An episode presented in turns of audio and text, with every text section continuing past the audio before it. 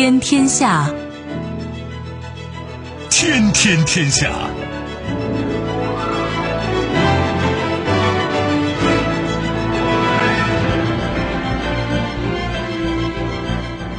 历史穿行者，新闻摆渡人。听众朋友，大家好，您正在关注收听的是《天天天下》节目，我是夏萌，和我一起陪伴各位的还有本节目评论员重阳。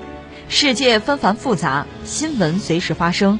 今天的节目您将听到：人道关怀，国家国际发展合作署表示，中方愿向美受灾民众提供紧急人道主义帮助。大国立场，中国就人工智能军事应用发声，称反对用人工智能武器发动战争。悲观言论，乌克兰军队前高官称，俄军六小时攻到首都，乌克兰投降时间够用。事与愿违，布林肯首次东南亚之行，想组建抗中同盟，遭印尼媒体批评。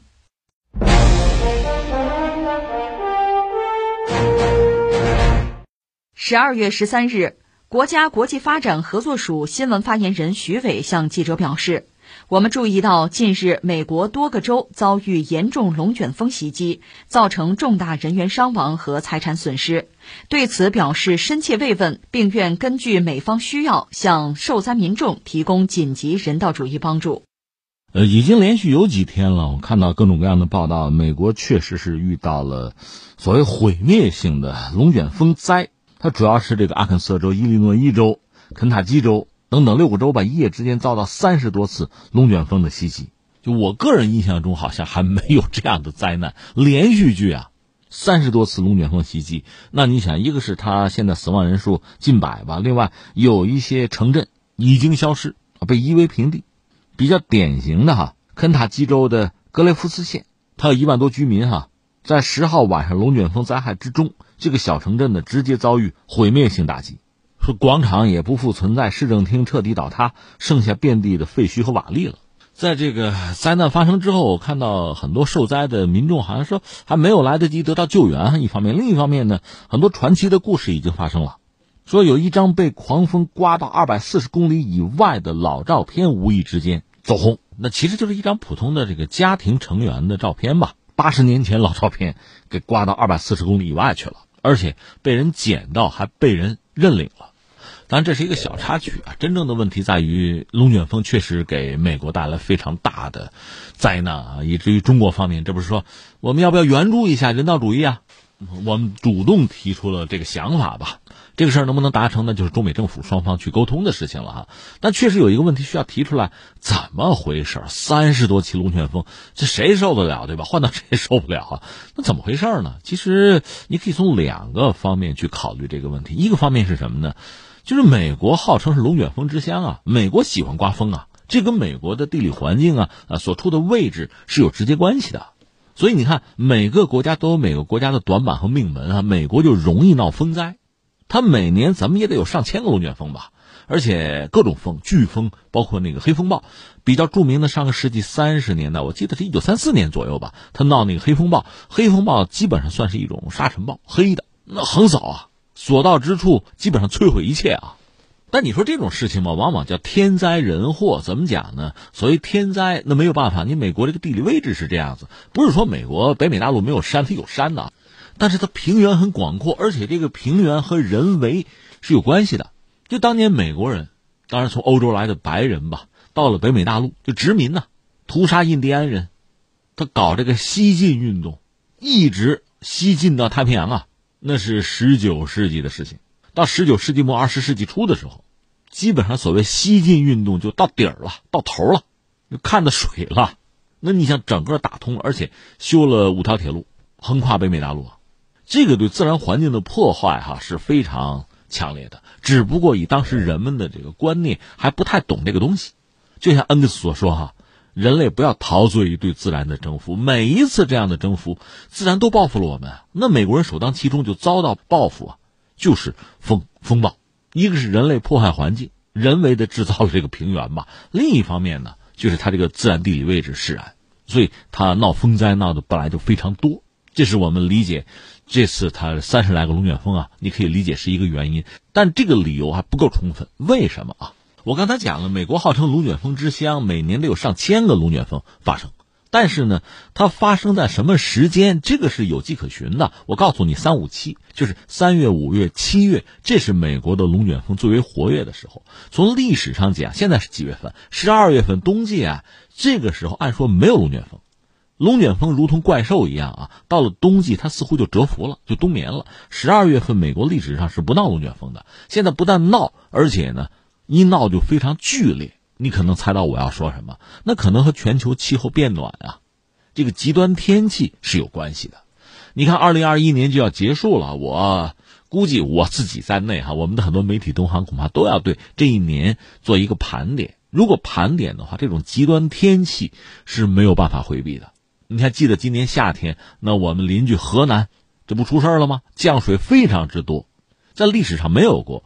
和河南类似，几乎是同一时间，德国。也在闹洪灾，极端天气嘛，人们给打了个措手不及，因为以前不是这样的，老天爷不是这个习惯，现在变了。就说极端天气是这次美国就龙卷风灾一个主要的因素吧。当然，我们也只能是这样猜测。为什么呢？就是呃，全球变暖啊，极端天气和美国这个龙卷风之间的那个因果链现在学者们就科学家们并没有把它彻底搞清楚，大家只是主观上感觉，哎，估计这这肯定这算是极端天气了。很意外啊，甚至我们都敢判断这叫新常态。你看中国人有个词叫新常态，美国人现在也用这个词儿，它指的就是在冬季龙卷风对生命财产安全构成巨大的威胁，这可能会成为新常态，就是极端的恶劣的天气带来的一系列的麻烦。那它整个这个形成的机制吧，还不好说很清楚，只是大家隐隐约约的有这种感觉。当然，美国现在既然遭了灾，作为最高的国家元首就是拜登，也表达一个态度，就说我得去灾区啊，呃，就是如果我不影响，什么时候我不影响救灾了，我去看看，表达一个态度。说到这个风灾和美国的对于风灾的救援，就从历史上讲，恐怕让人觉得更多的是忧虑，因为你比如著名的那卡特琳娜飓风，那个对美国造成很大的危害，但是当时风灾之后，遭灾的区域呢，就发生大规模的社会的动荡。说白了就抢啊，社会秩序就乱了。甚至美国人派军队去，派军队不是为了救灾，而是为了维持秩序。而这帮大兵对美国的老百姓，就美国大兵对美国百姓都做了些什么呢？也有些令人不齿的行为。这个当年在美国乃至在世界都引起轩然大波。所以这次风灾之后，哈，祝愿美国人能够很好的解决问题吧。而且灾难灾害这类东西吧，我必须提一个词叫衍生。你说地震，地震其实没什么，不就是晃晃吗？关键是它带来的衍生的次生的灾害会非常之多。那楼就倒了，就塌了，就砸到人了嘛。如果只是我们脚下的土地晃一晃，那倒无所谓啊。它后续的麻烦会非常之大。你像风灾也是这个样子，更不要说在救灾的过程之中，在应对灾难这个过程之中发生的问题。如果你救灾不力，或者有人趁火打劫，那就不叫天灾，叫人祸了。关键是这种事儿吧，不能好了伤疤忘了疼。说到这儿吧，好像有点意犹未尽，所以再多说两句。说什么呢？就说美国所处的这个地理位置啊、地缘环境啊，确实非常独特。大家一般认为美国啊太得天独厚，这个位置，你看这边太平洋，那边大西洋，遇到战争人家自己很安全呀。一战、二战都是美国主动派兵出去，比如到欧洲、到亚洲打仗。他本土基本上没有遭到过攻击。我曾经跟大家讲过，在二战的时候，日本一个叫做荒木的气象学的博士，他就说，要不咱们糊点气球，挂炸弹去轰炸美国，因为当时日本没有远程战略轰炸机，对美国构不成威胁，所以就拿气球，而且是老百姓用纸糊气球，觉得这个哈掐指一算，哎有风啊，就放一下，气球挂着炸弹去轰炸美国，到底效果怎么样？其实到现在人们也不知道，因为美国当时搞新闻管制。他肯定是被炸到了，而且肯定死了人。但是他通过新闻管制的方法呢，日本人就不知道轰炸的效果，最后这事儿就停下来了。这是二战的一幕啊。那我们坦率说，就算是糊气球、挂炸弹，真正能对美国造成威胁，肯定很有限。那看老天爷的态度了，你不能保证所有的气球都飞到美国去啊。所以我们说，美国的这个地理位置，它在北美大陆。你看，往北看加拿大，往南看墨西哥，和美国比起来都不能算强国，所以它本身似乎是很安全的。它本土唯一遭到过一次攻击是英国人，英国人在一八一二年到一五年之间吧，美英打过一仗，对美国人来讲叫第二次独立战争。那次从某种意义上讲也是美国找事儿，美国忽悠加拿大。你看我都独立，你也独立啊，对吧？摆脱英国人的统治啊。结果加拿大对英国人忠心耿耿啊，搞了这么一出。最后呢，英国出兵。你看，一八一二年正好是拿破仑在欧洲，他打沙俄失败嘛，也是老天爷不高兴，天冷嘛，拿破仑大败亏输，所以英国腾出手来就解决一下美国的问题。那真的是打到华盛顿去了。就是英军占了美国的首都，把白宫都烧了嘛？白宫为什么叫白宫？就都烧黑了之后刷的白浆嘛。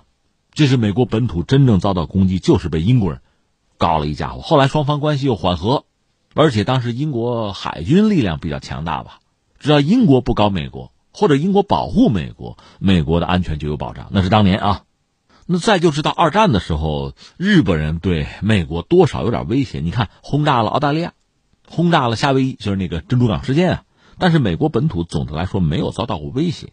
可话说回来，那是因为日本实力不强大，那实力没那么强。如果日本实力足够强大，那美国本土就它海岸线本身吧，也是很容易遭到攻击的。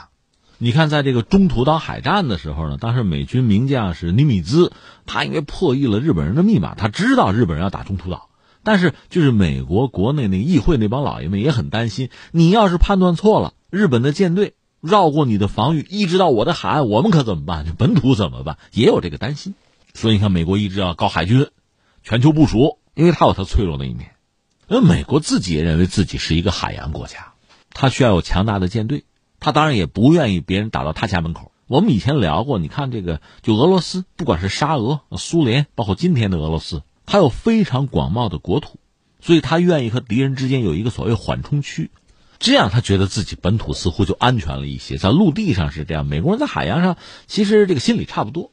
你把自己打造成一个什么大帝国，然后你就开始焦虑啊，你觉得别人都要挑战你啊，全球什么地方出了事儿都是针对自己的，威胁自己的。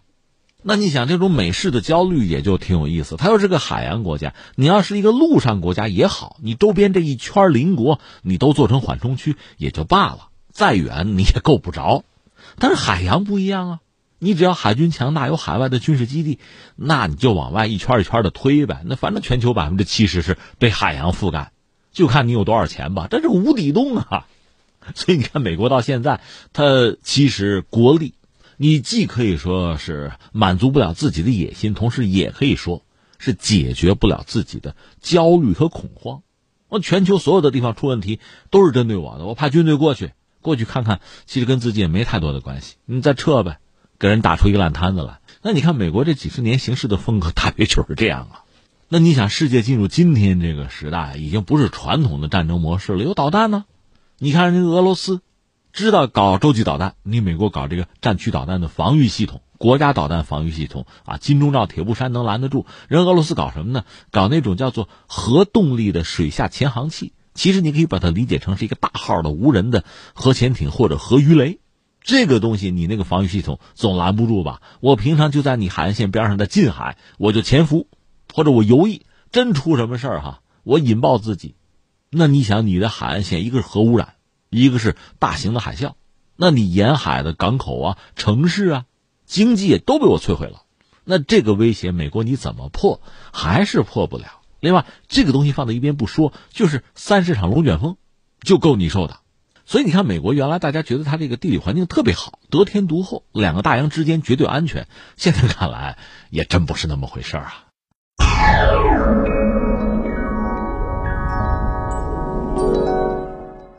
联合国特定常规武器公约第六次审议大会十二月十三日在日内瓦开幕，中国裁军大使李松率团出席，并提交了中国关于规范人工智能军事应用的立场文件，呼吁各国通过对话与合作，就如何规范人工智能军事应用寻求共识，构建普遍参与的有效国际治理机制，避免人工智能军事应用给人类带来重大损害。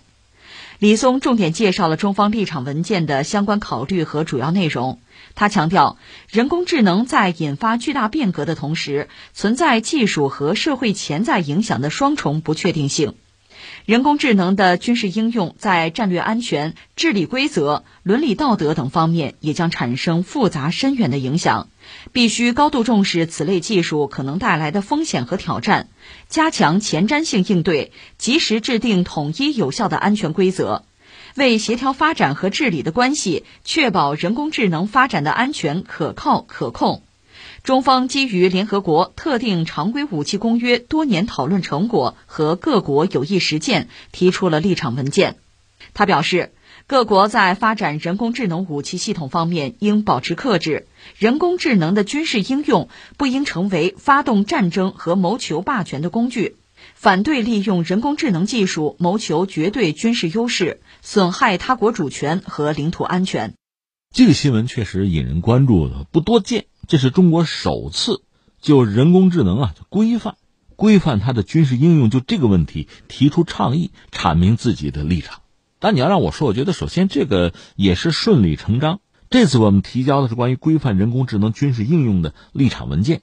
之前吧，去年中国还曾经提出过一个全球数据安全倡议，这个也是数据安全领域首屈一指、综合全面的一个全球性的倡议。当然，很遗憾的是，呃，在这个领域啊，真的在数字技术上全球范围内领先的一些国家，说白了就是西方发达国家，他们并不希望由中国提出这样的规则。或者说，相关的规则是在中国提出的这个基础、这个框架之上做出的，所以他们大多不予回应。那么，最终中国是和阿拉伯国家就在今年三月份发表了一个中阿数据安全合作倡议，等于说是发展中国家在这个领域，就是全球数字治理这个领域呢携手共进。那在这个基础之上，你再往前推一步，关于人工智能，大家现在最担心、最困扰的其实就是军事领域的应用。那我们现在也拿出了自己的立场和态度，也是一个倡议，而且坦率讲，我们有这个资格，因为在人工智能这个领域，全球公认中国和美国是领跑的。那我个人几个判断，一个判断是人工智能进入军事领域，这个不用说大势所趋了，这叫木已成舟啊。从宏观上讲，就是你人类的技术到什么程度，人类用什么方式在生产，那么人类肯定会把这个技术用到军事上。人类怎么生产，就会用那个方式去打仗。那现在信息技术革命性的动力，人工智能已经进入就各国的发展战略，进入各国的生产的这个链条之中。那么进入军事领域，也就是自然而然的，是大势所趋了。普京，就俄罗斯总统曾经说过一句话，说谁成了人工智能领域的领先者，谁将成为世界的统治者。把这个话已经说到这个份儿上，可见这个技术。它的重要性到什么程度？所以，人工智能进入军事领域恐怕是无可阻挡的。也正因为是无可阻挡的，所以更需要规则呀，画红线呀，有哪些事儿能做，哪些事儿不能碰。所以，正是在这个关键的时刻，中国人提出了这样一个倡议。所以，它的重要性是不言而喻的。刚才我们谈到，现在叫木已成舟啊，就是人工智能已经进入军事领域，说白了，已经在杀人啊。美国还用说吗？美国的无人机在全球范围内，所谓叫反恐，一个是反恐本身，这个恐是什么人，就说不清楚。美国人定义的恐怖分子，你比如说，他把伊朗那个伊斯兰革命卫队就定义成恐怖组织，那个圣城旅的指挥官苏莱曼尼，那是伊朗很重要的一个军队乃至国家的领导人，说杀就杀了，就用无人机杀的嘛。所以你所谓全球反恐反的什么恐，这就是一个问题。另外，反恐的方式使用无人机啊。机器人啊，人工智能啊，这些东西，它带来非常复杂的后果。我个人以为哈，美国的全球反恐就用这种无人机啊，人工智能啊，确实肯定是击杀过一些恐怖分子，同时带来相当的平民的伤亡，很多误伤和误击。这个问题你怎么解决？而且，如果你更多的依赖技术，靠人工智能，比如说它有没有自主开火的权利？如果你赋予它这个权利，后果是什么？这这些东西确实是需要规范的，不是说你技术领先，你就为所欲为。但遗憾的是，我们看到在今天，因为某些国家或者某些组织因为技术领先，已经开始这么干了。刚才我们说美国，那以色列也是一个例子。二零二零年的十一月二十七号，按照伊朗媒体的报道吧，伊朗的一个著名的物理学家叫做法赫里扎德，他是遭到了暗杀。当时伊朗的说法说什么呢？就是有不明人员对这位学者吧，对他的汽车进行扫射，他包括他的保镖被打死，当然警卫人员就是展开还击，消灭了几个袭击者，然后就抓人吧，调查呀。最终是确定说，以色列情报部门策划了这次暗杀行动。如果新闻就这么报，这么一件事儿也不至于引起大家太多的惊诧或者说震撼啊。因为这类的事情以前莫萨德确实干过，但之后呢又传来消息说，之前说的那个报道可能不确切，说暗杀者使用的是，呃，一个普通民用皮卡上的什么遥控机枪，对这个法赫里扎德的汽车开火，然后又发生爆炸，之后出现各种各样的版本吧。这是二零二零年的事情，然后到二零二一年的九月十八号，美国的《纽约时报》有一篇文章，叫《科学家与人工智能辅助遥控杀手机器》这么一篇文章，对那个事儿呢又做了一次复盘，做了一个揭秘。那按照这个《纽约时报》的介绍说，这个行动使用了两辆改装过的民用汽车，就是皮卡呀，一辆使用摄像机、通信设备，这是负责这个侦查，就是在这个目标行进的路线上盯着。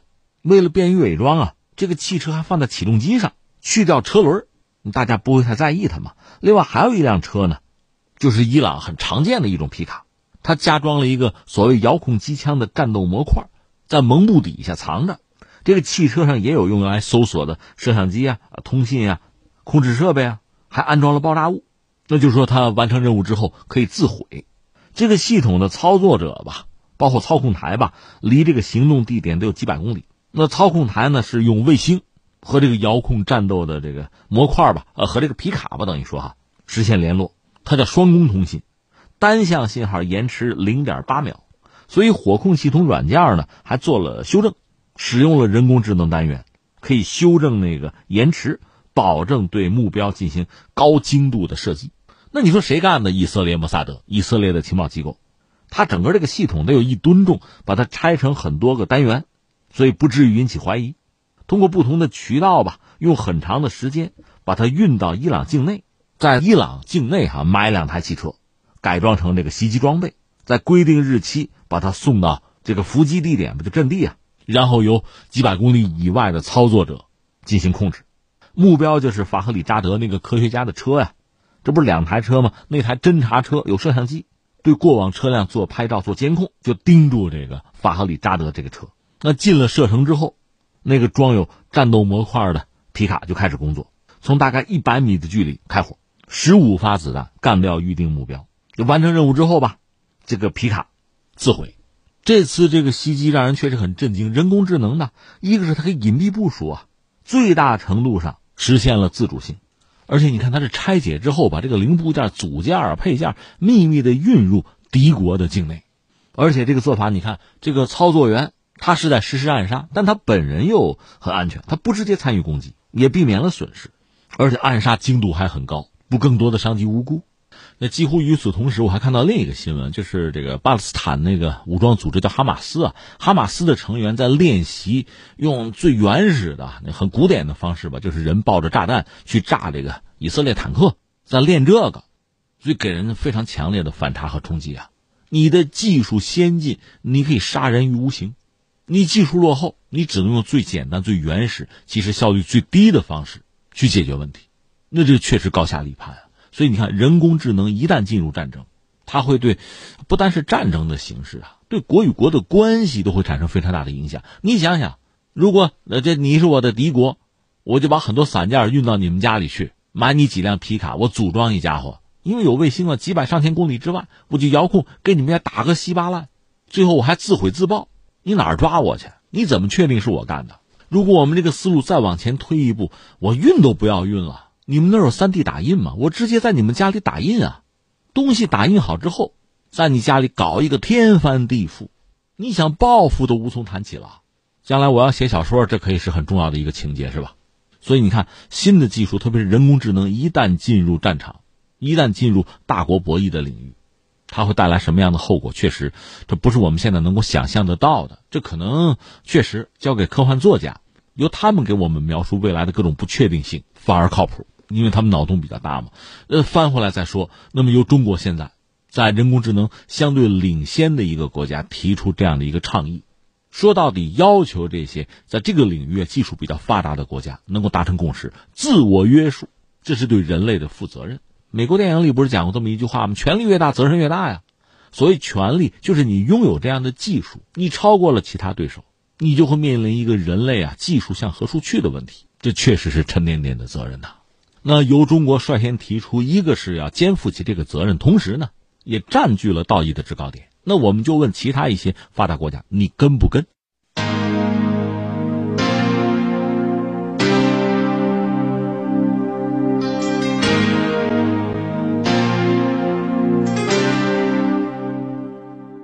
近期，俄乌局势持续紧张，西方不断炒作俄罗斯有意入侵乌克兰。据报道，乌克兰一名前军方高官日前接受采访时坦诚，若俄乌战事真的爆发，俄军一开战就能打到首都基辅，乌克兰政府来不及抵抗，只能投降。乌克兰国防与国家安全委员会前副秘书长、前特种作战司令部第一副司令谢尔盖·克里沃诺斯在电视节目中声称。一旦开战，俄罗斯将会像九十年代末北约空袭南联盟那样，先出动战机和精确制导武器进行攻击。与此同时，俄罗斯的首要任务是震慑乌克兰政府。他说：“我要提醒的是，在没有遇到抵抗的正常情况下，俄罗斯军队能够在六个小时内从苏梅推进到基辅，我们还来不及为此做好充分准备。但对乌克兰政府来说，投降时间还是足够了。”哎，这个新闻等于继续我们在关注俄罗斯乌克兰这个局势吧。当然，乌克兰背后又是北约和美国，对吧？呃，前两天我们也讲了，为这个事儿，俄罗斯和美国的总统还有一个线上的会晤。当然，我们知道，据说拜登放了狠话，就是俄罗斯，如果你敢入侵乌克兰，我就怎么样你哈，就说呃，还是在经济上制裁吧，让你万劫不复啊。而俄罗斯方面呢？现在传来消息说，这个普京和拜登可能还要再见面，还要再会晤，就真有意思。上次还没谈够哈，还要再谈。而这条新闻告诉我们，这是乌克兰方面的一个，其实他应该算是个专业人士。查一下这个人的身份啊，他是乌克兰的国防和国家安全委员会的前副秘书长，而且他还是乌克兰的特种作战司令部的第一副司令，叫做谢尔盖·克里沃诺斯。是他在跟媒体对话的时候明确就讲了，说一旦开战，就俄罗斯乌克兰打起来的话，乌克兰不行，俄罗斯很快，就像呃当年就是一九九九年北约空袭南联盟，就跟那次一样，会先用制导武器啊、飞机啊做攻击。与此同时，他的这个首要任务啊是震慑乌克兰政府，如果没有抵抗正常情况的话，六个小时，俄罗斯六个小时就可以打到基辅。当然，这六个小时。你说乌克兰选择投降还来得及，这话真不好听。但是你考虑，这是一位专业人士，他比美国媒体可能要专业的多。而且你看他做这个副职，我们知道副职往往是可能实际做业务的那个人，他比较懂行。之前你看美国包括西方的媒体一直渲染俄罗斯要入侵乌克兰啊，甚至说明年春天啊，那有美国媒体甚至说到就是俄军会四路四面出击，四路围攻基辅。我觉得吧，这个打仗啊，兵者国之大事也，死生之地，存亡之道，不可不察也。这是《孙子兵法》里边的话。这大事儿，这不是拍电影，别动不动胡说八道啊。但是我们说乌克兰这位前高官的话呢，相形之下似乎还有点分量，因为他比较专业嘛。他描述的，如果说双方真正开战，俄罗斯可能采用的战术，应该说这也是确实是真的一个选择。而且，如果乌克兰不抵抗，你注意啊！如果乌克兰不抵抗的话，俄罗斯六个小时就能干到基辅，多明白啊，对吧？你不抵抗的话，那当然很容易就势如破竹嘛，就没有破竹，直接就过来了嘛。说这个时间，那你乌克兰政府投降还来得及，别的你恐怕就来不及了。那你怎么理解他的话呢？第一个呢，我觉得他表达了一个实情，就是俄罗斯乌克兰的军力啊差距还是比较大。你想，俄罗斯其实这些年一直在打仗，就是普京上台之后。还不要说他接叶利钦的班他做总理的时候，车臣战争第二次车臣战争，咬着牙就打了。那时候是俄军应该说最烂的时候，最没有战斗力的时候，咬着牙把第二次车臣战争也打下来了。那个叫杜达耶夫的车臣的那个匪首也被击毙了。那后来，你看，二零一四年拿回克里米亚，这个玩法包括东乌啊，目前我们看到公开的报道讲，俄罗斯的打法就比较奇特，是一种混合战争，它不是简单的一个军事行动的问题啊。这不有传说中小绿人吗？小绿人这个玩法是什么呢？就是你看军队穿军装拿武器，但是呢没有军种啊国籍的标志，就是绿军装嘛。但你一说话是俄语，对吧？大家知道你是什么人。但是呢，通过这么一种隐藏自己真实身份的方式，尽可能的减少这个事情的影响，尽快的达成自己的战略目标。他这么搞，你说可以叫开脑洞啊，或者创新呢？但确实不同于传统的兵对兵、将对将的那种打仗的方式。俄罗斯在作战的时候还是能够出一些奇招。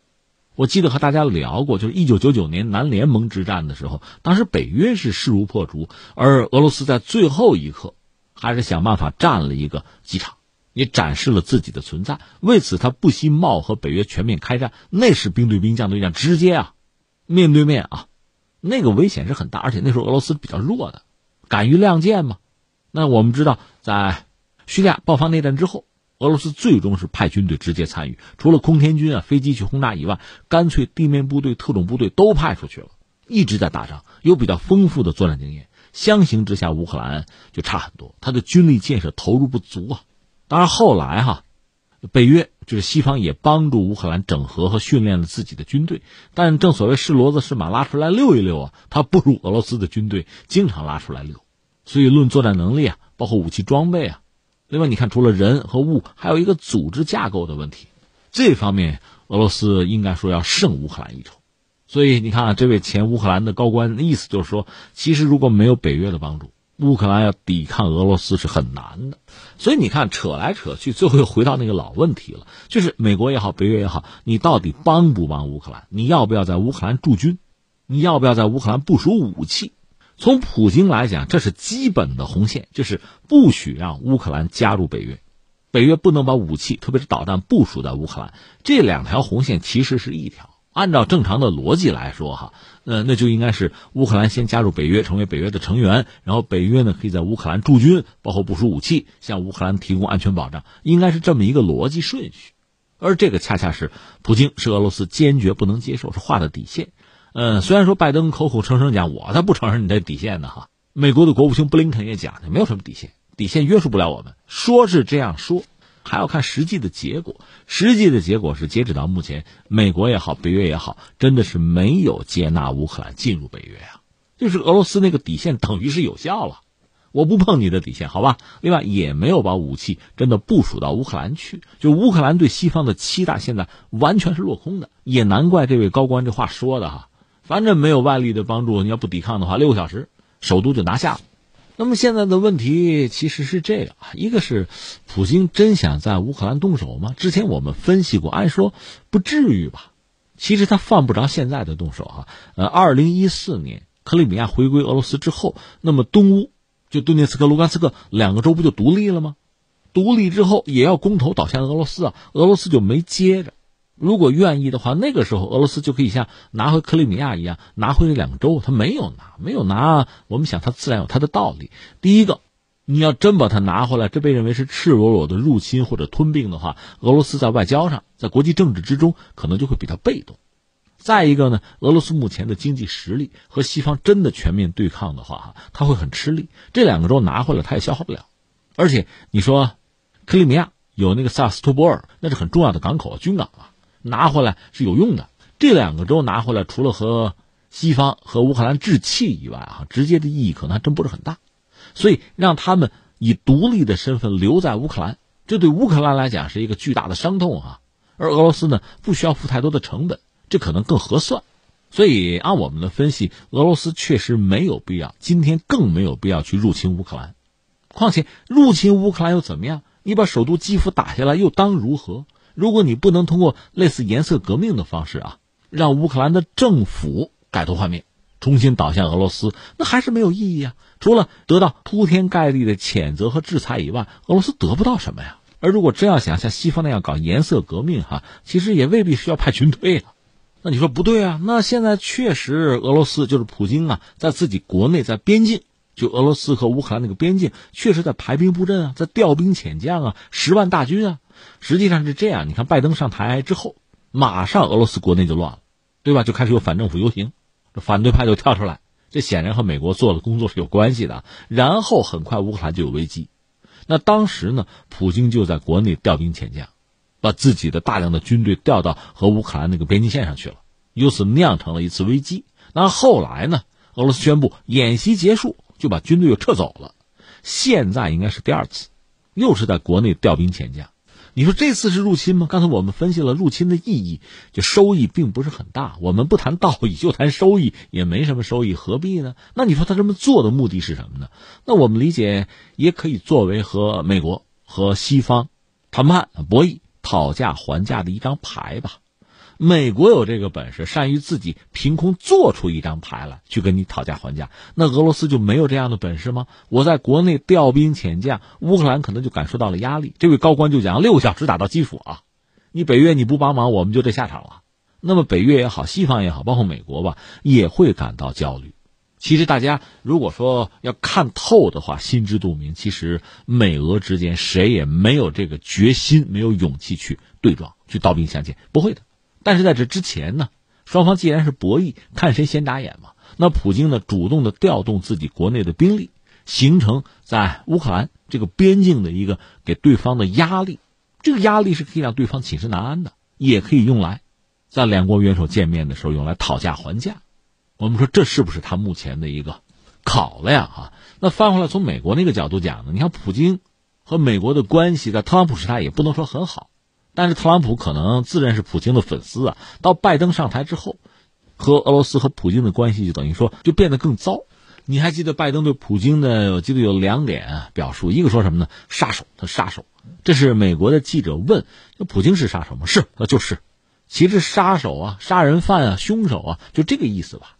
另外呢，拜登还曾经评价普京说：“我从你的眼睛里看不到你的灵魂啊。”但是就和这么一个杀手和一个看不到灵魂的人通了电话，现在等于说两次见面，现在很可能还在谋划第三次还要会晤。那美国对普京的态度，对俄罗斯的态度，实际上这个变化和调整，美国人又常常讲从实力的地位出发。那你想，这意味着什么呢？美国人包括西方对俄罗斯能用的牌差不多打光了吧，也没有更多的压力可以再施加了，这是一个。另外呢？所以我们中国人早就关注过，不是有传言说基辛格就美国那个著名的这个智库基辛格曾经给特朗普建议叫联俄抑中嘛，和俄罗斯联合抑制中国的发展嘛。当然这个策略呢，我们并不会感到奇怪。如果说美国，我们姑且按他的想法，就美国是全球第一啊，中国作为是这个全球第二大经济体，那美国担心老大嘛，担心被老二给挤下舞台啊，挤下宝座，那恐怕就要联合老三、老四或者其他什么人抑制老二吧。这个在古今中外的历史上，这样的故事并不少见，而这个显然是符合美国的利益的。可是想做到这一点是非常难的。那你说美国拉欧盟对付中国，拉俄罗斯对付中国，这个他不是没有想过啊，甚至也这么尝试着做了，但实际上真正操作起来非常难，因为欧洲也好，俄罗斯也好，谁会真的为你去火中取栗？当自己真正被削弱之后，又能得到什么呢？那不过是自己毁掉自己的前途而已啊！所以美国人恐怕也明白，你不能指望欧盟或者俄罗斯就像乌克兰那个样子。乌克兰其实我想也没有办法。就像我们分析过泽连斯基，他接手的这个国家，它是一种寡头政治和寡头经济，而只要是寡头，又靠卖什么能源资源存活哈，他必须依赖国际市场，那就考虑定价权的问题吧。所以不可能不和美国和西方亲近。这就决定了这个国家政治上，包括经济上的走向。泽连斯基有什么办法呢？他又不是普京，普京可以和寡头做坚决的斗争，他没有这个能力啊。那么这个国家的命运也就被注定了。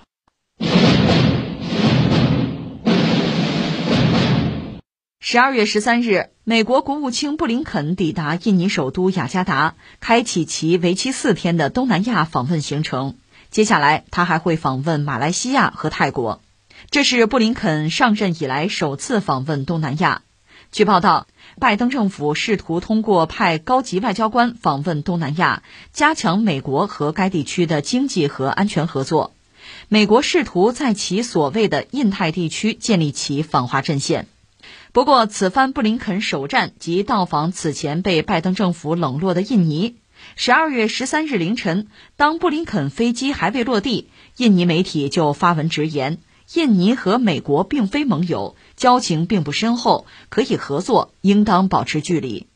布林肯，美国的国务卿跑到东南亚，这是他上任之后，或者说拜登政府啊，啊上台之后他第一次出访东南亚，所以这事儿还是值得关注。而且你看前两天我们刚刚关注，就是拜登政府提了一个新的想法吧，就是搞一个经济框架。实际上，首先是在亚太啊，甚至还可以拓展到印太经济框架。这里边的主角呢，其实东南亚国家应该是美国很在意的一些角色吧。当然，我们也分析过，按照之前，比如戴奇，美国的贸易代表，他在东南亚也转过一圈了。那按照他们之前的描述，可能日本还是美国更看重的一个角色。但是东南亚这些国家呢，得拉过去啊，因为按照拜登和他手下这帮人他们的描述，那个经济框架啊，一方面究竟是个什么东西，包括名字叫什么，好像也没有说的很清楚，没有说的细节很清晰。但我们大约知道呢，可能侧重于像什么，就是官方的说法吧，贸易便利化呀，什么数字经济啊，供应链弹性啊，基础设施、清洁能源，还是这套东西。但这里面隐含着一个，就是对中国的态度。那恐怕还要形成一个针对中国的统一战线吧，就拉着这帮东南亚国家，你们得来啊！恐怕得有这个设计、这个算计在里边。另一方面，布林肯这次到东南亚，可能向相关国家会兜售自己的一个，这是一个想法或者预期呢，就是美国的企业能不能从中国撤出，搬到东南亚去，对吧？重新的修改原有的这个供应链，也是让它更具弹性啊，也是对东南亚国家的一个示好啊。不过问题在于，光说就行了吗？那搬吗？哪些美国企业搬，或者说美国企业搬不搬，放在一边啊？那得看东南亚国家和中国比，在这个营商环境啊，在市场环境上是不是有优势？这个放在一边，那就是美国能不能让渡自己一些利益给东南亚？那就是你的市场能不能让东南亚企业分到一杯羹？说的再明白一点，你的市场准入，你能不能提供机会给东南亚国家？你如果什么都没有，这就是中国话叫空手套白狼了。所以，对布林肯这次东南亚之行，我们说，其实比之前手里还是有了两张牌，就是我们说的这个框架。毕竟有这么一个想法啊，有点动意吧，至少能跟别人谈，能跟别人忽悠嘛。之前连这个都没有，但是又还不够，没有细节。另外，最关键的是，你手里有盘，你有变化是吧？东南亚也在变化，这个变化我们就说三点吧。第一点呢，这又说到了疫情，这个疫情对东南亚产生非常大的冲击。但是目前呢，每个国家东南亚，我们主要讲就东盟十国吧，遭到疫情冲击嘛，现在状况不是很一样。比较典型的，你看越南吧，越南现在呢，它的产能有所恢复，比比较糟糕的那个时候有所恢复。我们知道，呃，前段时间我们不是也关注了吗？它的很多工人跑了，逃离工业园区啊，还是回家待着安全嘛？那你说请他们再回去，哪那么容易啊？这叫用工荒。越南现在因为疫情没有控制好这个原因，它的用工荒何其剧烈哈！那你说现在它是不是有所恢复？对，有所恢复。但是有意思就在恢复之后，越南也好，其他一些东南亚国家也好吧，现在产能有所恢复。但是呢，国外的大客户在这两年疫情之中，他们有了自己的感受和判断，就是那个供应链啊，确实非常关键，一定要稳定。正因为如此，有些订单呢就不再愿意回到东南亚，到哪儿呢？到中国呗。说白了，能在中国做的就不在他们那儿做了。其实吧，中国这些年吧，呃，产业结构一直在调整，而且人力成本也越来越高。我们讲，我们也有用工荒的问题，对吧？人民币还在升值，所以很多外贸的订单呢往东南亚走，而中国很多过剩产能也向东南亚走，出现这么一个局面。甚至就产生一些新的焦虑，有人讲呀，越南成为发达国家需要多久啊？是不是会取代中国？这不前几年甚嚣尘上吗？这样的观点啊，但是经过这次疫情的冲击，很多企业下单的思路就又变了。即使现在一些东南亚国家的产能逐渐恢复正常，也可以做，可以接订单了，但是有些订单已经不愿意去东南亚了，还会有相当部分是留在中国，能在中国做就不去了，折腾嘛，不确定性强啊，承担不起啊。这是一个啊，在这个状况下，你说就是布林肯想美国的企业能不能把生产线搬到东南亚去？美国企业那么傻吗？美国企业不想挣钱了吗？他们会怎么选择？是你说了算的吗？这不明摆着的事情。那你拿这套东西忽悠东南亚国家，就是给人家画了个饼嘛。你自己都不信的事情，美国企业都不会做的事情，你去和人家说什么呀？这是一个我们要说。第二个呢，我就觉得还有一句话呀，叫做“路遥知马力”。日久见人心，中国和东南亚的关系，我们坦率说，最开始也谈不上多么好。你想，东盟刚刚成立的时候，那是很担心的，既担心苏联，也担心中国，就担心这种新的社会制度，就社会主义制度吧。当然，中国和苏联也不一样了，就担心他们对自己会产生冲击。东盟从某种意义上讲，也是要抱团谋求安全，甚至要倒向美国，那是冷战背景啊。但是刚才我们说了，路遥知马力，日久见人心啊。